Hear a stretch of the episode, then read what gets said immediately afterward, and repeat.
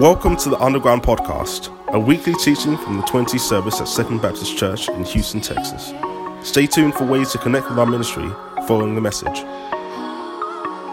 We're in the middle of this series, I'm Not All Right. We're going to do tonight. We're going to have one more week next week. Then we're going to close her down. We're going to crank something new up, and it's going to be extremely exciting. But I'm not going to tell you what it is because that leaves you hanging in wanting more. Now, for the last Probably for the last three years, um, I've been relaxed. I'll talk about this one more time. I've been working out at a gym called Orange Theory. I've been trying to get in shape. Basically, what happened is three years ago, I looked in the mirror and I said, Something's wrong with me. I'm not taking care of myself and I want to make some changes. So I started going to work out. And years later, made a lot of progress, lost some weight, doesn't matter how much, feeling really good. But then, about a year ago, something started happening to me that none of you probably know about. And what that is, is I started coming home on Sunday afternoons after church, after having taught usually once, if not twice. And I would get home from church and we would have lunch together, my family and I. But I would just, you ever been just so starving you'll eat whatever's in front of you? I know we can relate to this. Okay, I was doing this on a weekly basis. Every Sunday, I would just eat and eat. I was so hungry, so hungry. And I would get to a point where after I was finished eating, a few minutes later, I would literally feel sick to my stomach. Now, this had never happened to me before, not like this. And then it happened again and again, and I noticed that it became a trend. Now, I'll be honest, it wasn't every single week, but it was more times than not. And I didn't really think too much of it other than this is really weird because I eat all the time. I eat a lot all the time, and I've never felt this before, but for some reason, on Sunday afternoons, no matter what I eat, when I got home, I experienced this phenomenon, if you will. And not too long ago, a couple months ago, I was walking out with the teacher that I used to co teach with and I, it, somehow it came up in conversation, and I told him about this. And, uh, and he said, You know, your problem is not physical, it's spiritual. I was like, What do you think you are? How dare you say that to me? Do you know who I am? And he dug into it, and you know what we realized? It wasn't that I was starving physically, though of course I was hungry Sunday afternoon, been teaching all day. What was happening is I was so drained spiritually from teaching and pouring out, usually two lessons a week and just pouring out, not to mention Thursdays and Wednesdays. And everything I had had been poured out, poured out, poured out. That by the time I got home on Sunday, I thought I was just hungry, but I was actually physically and spiritually hungry. And so what I was doing was trying to fill the spiritual need with the food. You see this? And when he said that to me, and he just, he's one of those guys that just drops truth bombs and walks away. He just said it, and, and I was like, dude, how dare you talk to me? And then I thought about it, and my mind just was like, I don't want to be mad at you or just look at you like, you are so smart. This is genius. It makes so much sense. Now, why am I telling that to you? Because what we're going to look at tonight is we look at eating disorders. What you're going to realize is there are some that are genetic, there are some that um, are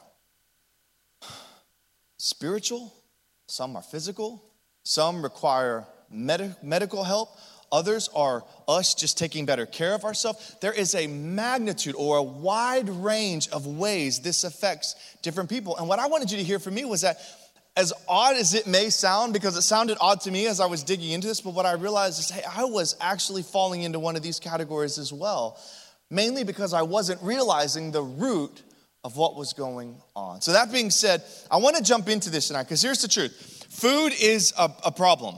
Okay, if you look at our culture, some of you are like, "I'm eating." Don't say this right now. All right, but food is a problem. Now, don't don't judge the Taco Bell. All right, look, we ain't made money around here. Okay, so you'll be all right. Just eat one taco. Don't eat more than one. You'll be fine. Some of you are like, "Too late." Okay, but the reality is, food in general, uh, particularly in America, it is one of the things that is killing us. Some would argue that we are literally eating ourselves into the grave.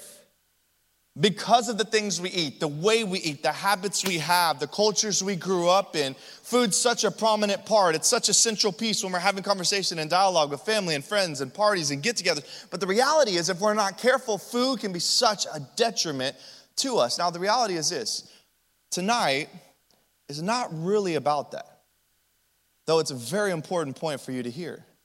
Tonight is about the things that are happening inside of possibly even some of us here tonight. And so here's what I want to walk you through. Uh, and I want to give you a little hint. At the end, we're going to actually hear a testimony tonight of someone that's walked through some of this and how she's gotten through it. So be on the lookout for that, but that's at the end. Okay, let's go through a few of these eating disorders because I want to lay them out for you so that you can better understand what we're talking about so that this impact on you can help. And remember, as we've been talking of all of these topics, sometimes they're directly for you and sometimes they're for people around you, connected to you. Meaning, when you get home tonight, or when you encounter your sister or your brother the next time you see them, or maybe a parent, or maybe a friend, or maybe a classmate, or a coworker, what God is doing is preparing you and I first to take care of us, but then second, to be ready to help take care of others, to be there to meet our friends and family in their time of need. So I want you to be careful to not write it off if it's not directly for you, because you never know how the Lord might be able to use this. Now, first I want to do is show you a couple of these eating disorders. You may be familiar with them, but I want to make sure we really understand them. The first one is anorexia. Anorexia. So, this is typically a person that's really got a fear or even an obsession of not gaining weight or becoming uh, overweight. This is a major fear for them. This is a problem. It's constantly bothering them. It's something they're always thinking about. And how someone with anorexia will respond is they will restrict calories, they will only eat specific things, or in general, they'll just skip meals completely. Now, don't be careful because remember, if you just skipped one meal, okay, whether for your schedule or you weren't hungry, doesn't mean you have anorexia. This would be over an extended period of time. But nonetheless, this is the basics of this problem. And listen, this is a problem, okay? This is a very real problem. Now, the other one is bulimia. Now, bulimia is a similar standard. It is a person that's afraid of gaining weight. They're obsessive about their weight, wanting to, to not become something that they don't want to be. But their response, in change of just not eating in general or in some form of that, they will actually binge eat a whole lot and then they'll go purge it out or get rid of it, and typically in the form of throwing up. Okay, this is one you're probably familiar with as well. This is a very common issue that happens particularly in America. So there are two differences here, but there's a third one. It's one we don't really think about as much. And this is binge eating. Binge eating. Okay? Now, this is someone that just eats an insane amount of food. Now, listen, some of you guys are big dudes and you eat a lot and it's okay. But there is a line here for all of us, okay? And so with binge eating, typically this is a person that feels like they cannot stop or they cannot control how much they are eating. That's a very important characteristic because there are times when we eat a lot. Again, buffets are probably why America is dying, but reality is there are times when we eat a lot, but it's when you have no control, you feel like you have to just keep eating until you can't stop. That is early warning signs, if not signs of what you are going through. So, anorexia, bulimia, and binge eating. These are kind of the, the three most common. Now, who's at risk? Okay, let's talk about this a little bit. 20 million women, 10 million men at some point in their life will struggle with an eating disorder. Okay, listen, that's a lot of people. 20 million women, about 10 million men at some point in their life will struggle with this. The most frequent age is under 20. We know that. We know that. We see that in high schools. It is a constant problem, constantly growing. But the reality is, this young room, okay, makes up for a huge demographic of young adults, and it can be a problem. It also, as it reaches more women or tends to affect more women, it is the actual anorexia is the third most common chronic illness. Okay, so what we're saying here, what we're, we're solidifying is that this isn't just a little something we slide under the rug. This is something that your family members or your siblings or maybe even you yourself have probably dealt with, dabbled with, or are currently struggling with. So we have to be aware of these things, and we can't stop but first to look at ourselves. A couple other things I think are important. Half of the individuals struggling with eating disorders also struggle with the symptoms of depression. Remember what we talked about last week? We talked about how depression is its own thing, but it is often linked to not only anxiety, but also to eating disorders. And unfortunately, most most people, not most, a lot of people that struggle with eating disorders will take their own life, statistically speaking. So, this isn't just something that affects what you eat or how you, it is something that truly is affecting the livelihood of people. Now, what's at risk? Quickly, some things to notice. With anorexia, you slow your heart rate, your muscle gets weak, you have severe dehydration, you could even have hair loss. So, don't think about that very much. Okay? But because the food is not staying in your body, these are some of the side effects over time that happen. Now, with bulimia, remember, this is those that take a lot in and then purge it out. Your electrolytes have an imbalance. You have tooth decay because of the acid from your stomach that's constantly coming out when you throw up or when you vomit. Sorry to be gross there. Uh, the possibility of ruptures of the stomach. These are serious things that come from these issues. Now, with binge eating, we have kind of the, the opposite side. You have high blood pressure, high cholesterol, heart disease and diabetes. Diabetes, big time in America. It is genetic, but it is also self inflicted by many people because of how we eat. Most of those people, can I be honest with you, most of those people started at your age because they had rocking bodies and they could eat whatever they want and nothing ever affected them. And then they got older and they realized that even though they didn't see it, what they were putting in drastically affected their well being. So these are all things we want to be aware of. Now, eating disorders have the highest mortality rate of any mental illness. The highest mortality rate of any mental illness. We need to understand this. Now, what's really going on? When it comes to eating disorders, for those of us that are disconnected from it, we look at it and we go, I don't understand that. That doesn't affect me. That doesn't bother me. I don't get it. How could someone struggle with this? Or, or, where is this coming from? Well, first, there is times that it's genetic. The struggle is genetic, something that's happening internally that they can't necessarily, they didn't do it to themselves. It's just reality. Oftentimes, it's social. It's the environment around you. It's the way you think of yourself. It's the way you think of your situation that forces you into respond in this way. It's also psychological. It also can be a mental thing that needs coach and helping and counseling to help navigate these thoughts and these feelings. And so these are some of the different ways that this affects people or how it is generated. Now, it can be treated sometimes on an inpatient level, sometimes on an outpatient level on an inpatient level means you're to have to go somewhere. You might even have to check yourself in, or that person that you're working with, that loved one that you care about, might need to check themselves in so they can get the professional help they need. And because these often happen behind closed doors, they need to actually be checked in so that someone can help to monitor them. Now, that's not everyone, okay?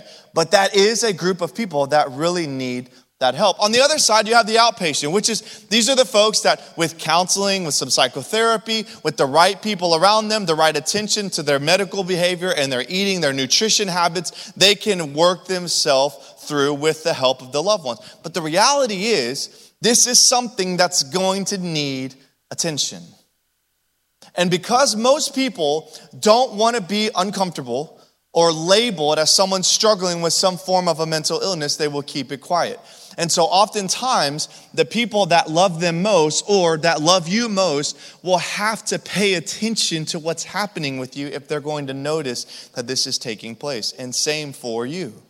Same for you. I've watched my brother, my sister, family members, cousins that I have, I've watched them go through ups and downs in their life. Some downs have been lower than I'd ever want to see them go through. And I got to tell you, some of these signs, not always with just eating disorders, but some of these signs of the things we've been talking about, I begin to see kind of surface to the top. And these are things that I wish I had been better prepared for back then so that I could have walked with them better. And so, what we are learning about now, this is the kind of thing that can really help someone you love. So, we know that sometimes it's genetic, sometimes it's psychological, sometimes it's social, your environment, the people, the way they talk about you. Sometimes it's spiritual. Sometimes it's spiritual. I want to read to you a couple verses. You may remember this story. It's a, a very famous story. It's the feeding of the 5,000. Anyone heard this story before? Okay. So, John 6 tells us this story about how Jesus and his disciples, they're out, they're doing ministry. Everybody sits down, and Jesus decides, we're going to feed these folks. So they go through the, the progression. They talk about how we don't have enough food. It's better to just send them home. Of course, the, the disciples are doubting a little bit. Hey, let's just let's just move through this. And Jesus says, No, no, no. I want to do this. So what's available? Let me pick up the story real quick. I just want to read a few verses to you. Here's what they find. There's a boy here who has five barley loaves and two fish. Now, This story could be unpacked for three years, so I'm not going to tell you every detail, but I want to mention a few things. First, this isn't a loaf of bread like you'd buy at the grocery store and two big old bass fish. I don't know if you eat bass. Do you eat bass? It doesn't matter. This isn't like that, okay? This is more like crackers and sardines. Crackers and sardines. The sardine wouldn't even really be considered a, a fish like you and I would go fillet and eat. It would be more like a spread you would put on the cracker. This is what the lunch was. Okay? His little Lunchable. Mom packed one, so he's happy, but it wasn't very big. All right? He didn't play football yet. Jesus said, Have the people sit down. Now there was much grass in the place, so the men sat down, about five in number. And Jesus then took the loaves, and when he had given thanks, he distributed them to those who were seated. So also the fish, as much as they wanted. And when they had eaten their fill, he told his disciples, Gather up the leftover fragments that nothing may be lost. Okay? Now, the point of this story is there's many different principles we can pull from this, but here's what I'm looking at. I was looking over this story, I was thinking about what we're talking about tonight, and if you look ahead in this chapter, there's one other verse that makes you think of something very interesting. In verse 35, it says, I am the bread of life, Jesus speaking. Whoever comes to me shall not hunger. Whoever believes in me shall not thirst. Now, I don't know about you. If you're a Christian in the room, can I just ask you, have you ever just, since you've met Jesus, do you still get hungry? Do you? Yeah, right? Okay, how about over here? Uh, when you met Jesus, do you still get thirsty? Right? Well, then this whole Bible is a joke, right? What a waste of time. Because right here it says in 35, I'm the bread of life. Whoever comes to me will never be hungry. All right, that'd be awesome, right? No more wasted money on Taco Bell. Whoever believes in me shall never thirst. This is awesome. Sign me up, Jesus, because I'm working out all the time. I'm always thirsty. This is going to be great. The reality is, he's not talking about the physical, he's talking about the spiritual. He's not talking about food, he's talking about what happens in your life and in mine. And so, as I was thinking about that, and then we're looking at this passage of the feeding of the 5,000 and how Jesus provides for the needs and meets the supply for the people in their time of need. Yes, he's meeting them with the physical, but why is he meeting this group of people with the physical? So that they'd be ready to receive the spiritual. Because without the physical, they're not paying attention. For you and I, when Jesus says, I come to give you bread, I come to give you drink, or I come, what does it say? Come to me, all who are weary, and I will give you rest, right? How many of you have ever been tired? You go, Oh Lord, I need that verse to come true. That's not what it's for. That has nothing to do with your restfulness or your sleep. It's all about the peace of your soul that is satisfied when you meet Jesus Christ. See how this works? So there's a spiritual need that if it's not felt, you are going to be left wanting and desiring more. So what do we fill it with? Well, sometimes we fill it with food. I did that every Sunday afternoon for about three months, just eating myself, eating, eating, eating, because I was didn't realize that there was a spiritual refilling that needed to happen, and I needed to be careful to not try to do it with food. We do it with relationships. I am desperate for my person. Just bring me the one, Lord. Please, Lord, Lord, please. I've been patient. I've been waiting for 18 years of my life. Now it's time. Bring me the one. And we are looking to fill a void in our life with the person. And what happens every single time? We're let down. It's never enough. We try to fill it with money. We try to fill it with career. We try to fill it with education. Some of us fill it with working out. There are a multitude of things that we pursue in life that we try to use to fill the voids that only God can fill. And so, hear me clearly. What we're not saying is that all eating disorders are spiritual, because that is not true at all. But I can tell you from my own testimony that there are some that is the case. There are some people, maybe even in this room, so hungry for the fulfillment of God that they're desperately searching every other place. Don't ex- exclude drugs and alcohol from that category. Anything we can put our hands on to fill what's missing, and some of us have no idea that the very thing missing is sitting right in front of you, all around you through God, the solution and the peace of life. So we can pray that verse, Lord, I'm tired. Please don't make me weary. But the reality is, until we understand what it means, we'll never experience it. Until we understand what it means to have the bread of life and to be filled with thirst of God, we will never truly experience fulfillment. Now, that being said, I could get up here and spit off a bunch of statistics and tell you a bunch of different things about eating disorders, and you'll go, well, that's great. Maybe it's helpful, maybe it's not. Or I could do those things because I already did. And then I could invite someone up to come and have a little conversation with us and to tell us about her journey, how she went through this, has come through it, and what it's like on the other side. So, would y'all join me as we welcome Meredith up to come and share a little bit of her story? We're gonna have a little, I have a stool, don't worry. We're gonna have a little conversation. We're gonna relax a little bit. We're gonna hear her story. I'm gonna, by the way, while we're getting this part set up, uh, one, thank you, Lauren. I want y'all to know that she's actually been helping me a lot in the process of putting this series together. Uh, you may notice a lot of the things I've said to you recently, if you're around here a lot, are not things that I'm normally talking about because they're things that I was not as familiar with. But as we started doing this series and realizing how much we needed to cover some of these topics, uh, what we realized is we had some people in the audience, particularly her, that could really help us navigate that. So, that being said, would you tell us? Meredith, a little bit about what you do to help kind of connect the dots for how we got here with some of this information tonight. So, like my job? Yeah. Okay. So, um, what do you do? I'm a social worker. Um, I went to Baylor, Sic 'em Bears, and got my bachelor's and master's degrees in social work. Um, when I was getting my master's degree, um, I concentrated in physical and mental health, so I have a very deep knowledge base on mental health disorders. Sounds like someone we'd want to hear from, right? That's that's a good deal. Hey, what? By the way, what happened tonight? Did you win something, or did you get oh something oh tonight? Tell us real quick.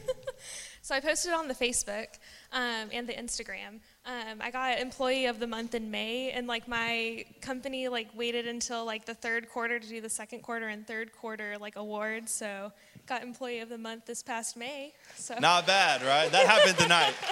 she was racing over here afterwards. So okay, so let's jump into this. Tell just tell us quickly about kind of how you found yourself struggling with eating disorder, and then kind of just just walk us through, you know, what it was like. How, what what did what put what helped you not necessarily push through, but to kind of move through it to get on the other side, and then now what what is helping you kind of keep from falling back into that? Because we know that's a big problem yeah. as well. So walk us through a little bit of that, just through yeah. your story. Um, so I was formally diagnosed with bulimia when I was 16 years old, and I am 25 now, and it literally impacts me every single day of my life. Um, as long as I could remember, food was not just food. It was something that I like needed, and I was honestly obsessive about it. Like even I can remember when I was little, I just always wanted to eat. I always wanted more. And when I was seven years old, my parents were like, "Okay, like she's getting kind of chunky. We need to put her on a diet." So when I was seven, I was put on my first diet. So as a seven year old, I was like, you know, what's wrong with me? There's something obviously wrong with me. This thing that brings me comfort, it's bad, but it's so good. Um, so then, kind of like continuing on as I was growing up, um, I would just use food as a source of comfort. Like whenever I was happy, whenever I was sad, whenever I was angry, I always turned to food. And that's not good. It's not healthy. I was gaining weight, and by the time I started middle school, I was getting bullied a lot. Um, I was bullied for my weight. Um, people would just make jokes about me, but I was like, you know, this is something that makes me feel good.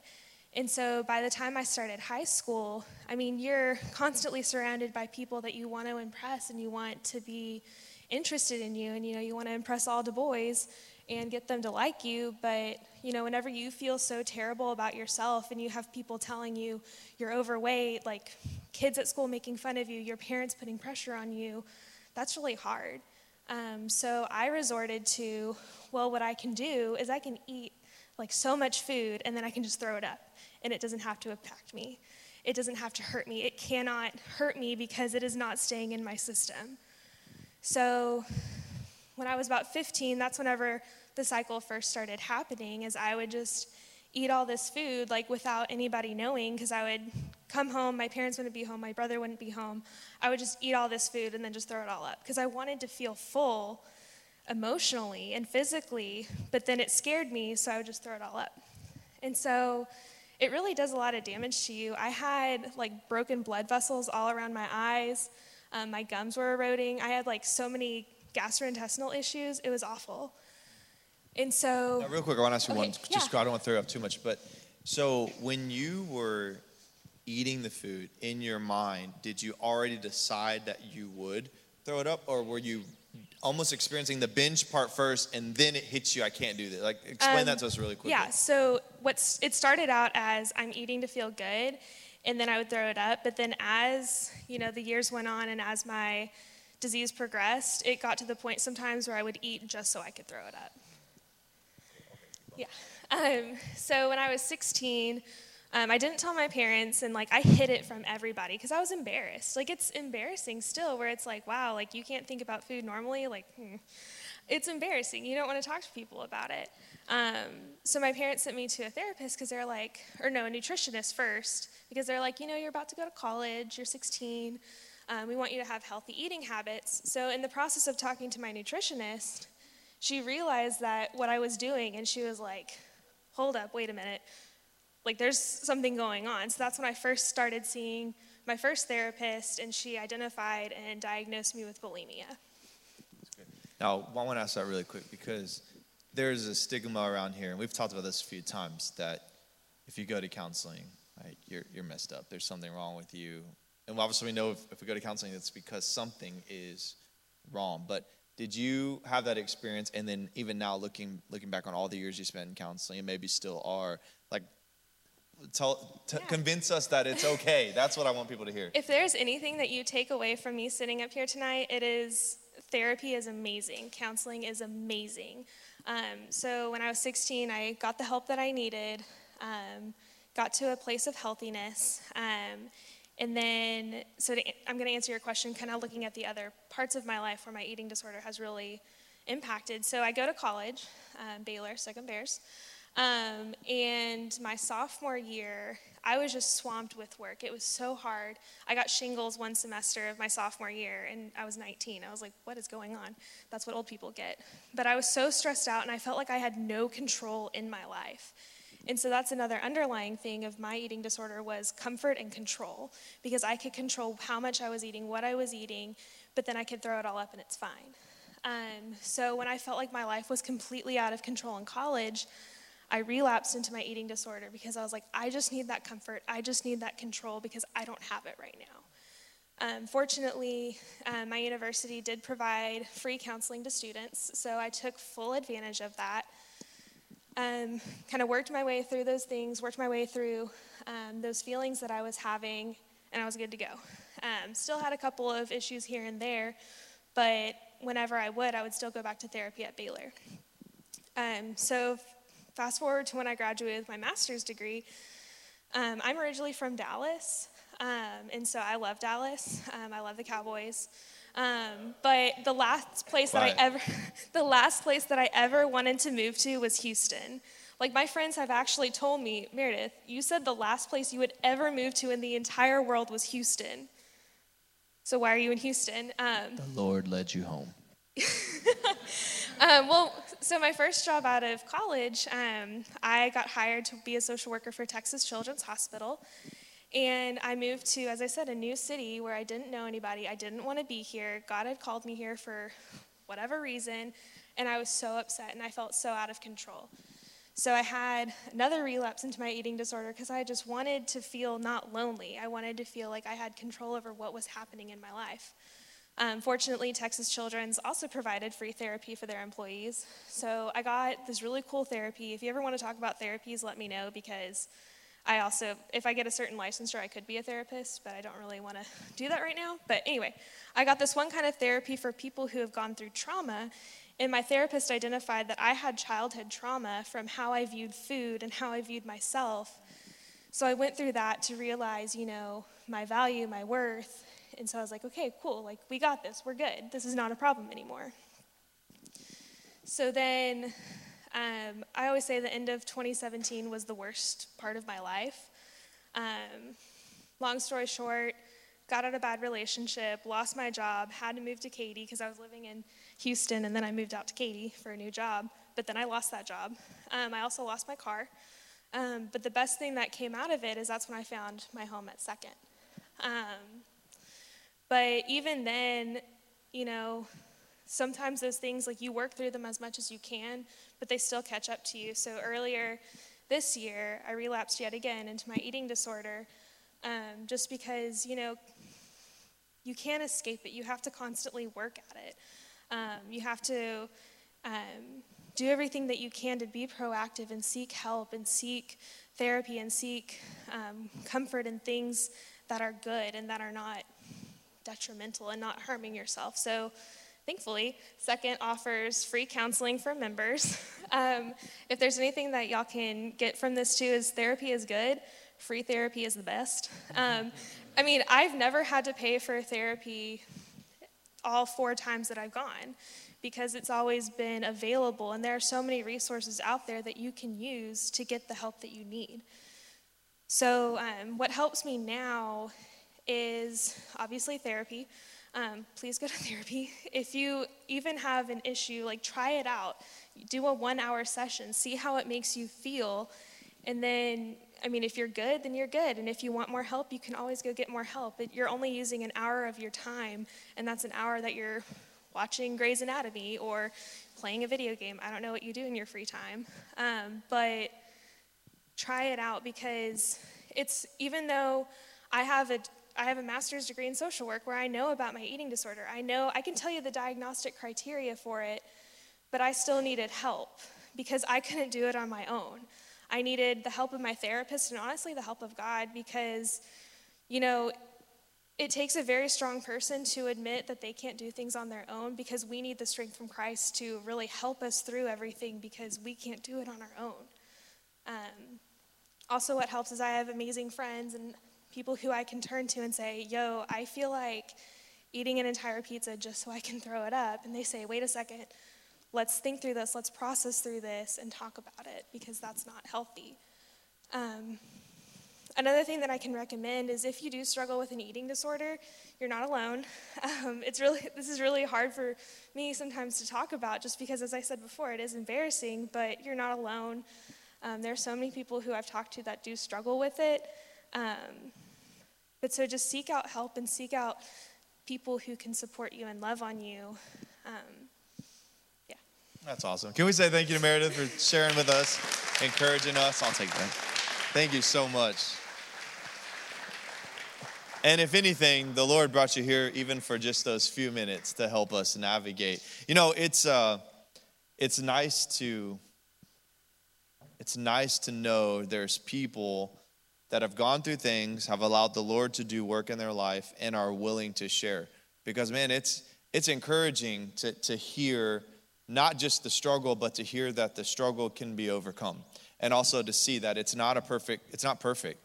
Uh, it doesn't mean the struggle is over, but it also doesn't have to define who you are going forward. And that's the power, that's the power ultimately of the Lord being able to do that work. I want to share you just, just a couple of quick thoughts as I was listening to her and thinking about, and, and again, I know this room, it's hard to tell. Maybe there's a few of us in here going through some of this in some form. Uh, maybe it's none of us, but I, I believe tonight, after tonight, the Lord's going to start popping people up in your mind, going, "Hey, here's someone you're going to get to minister to. Be found faithful. Be found faithful." But here's what I want to say, in case there is anyone here. Uh, number one, you have a voice, and that voice is your your best first step. Okay, because until you bring this out into the open, it's going to be something that happens typically behind closed doors, and we're going to have to work really hard to find you. And the truth is, in life that we live in, the culture we live in, it's so fast paced moving. There's so many things going on in everybody's life. It's easy to miss some of those easy signs right around us. And so, what I'm saying to you is if you struggle or if you're talking to someone that struggles, remind them and remind yourself that you have a voice. And as soon as you bring this out into the light, the help and the process can begin.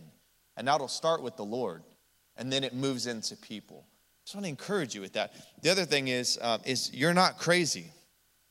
You're not crazy. Okay. She said you're not alone. That's right. And you're also you're not crazy. This is uh, this is something that is very prevalent, whichever one it is that you might be struggling with. And so don't don't beat yourself up and don't feel like you're the only one and isolated and you can't ever talk about it. The best thing you do is talk about it, but also understand that you're not crazy. You're not you're not alone, and that this is this is doable. This is doable, but the first step again is to talk. And then finally, I just want to say this again. This the rest of your life does not have to be determined by whatever mental illness we've talked about that affects you, but in particularly eating disorders. This does not have to determine the rest of your life, but the steps you make right now radically impact what the future looks like. What this key steps was going to counseling, going to get help. And for some of us, that's it. And for some of us, that's the answer in other categories, not just in eating disorders. And I just feel like we can't say that enough from the stage that you may need help. Don't be foolish and think you can do it on your own. Yes, the Lord can heal supernaturally. Okay, we've said this every week. Yes, the Lord can and does heal supernaturally. And by all means, tonight, as we're singing, you may just need to lift up to the Lord. I need your supernatural healing tonight.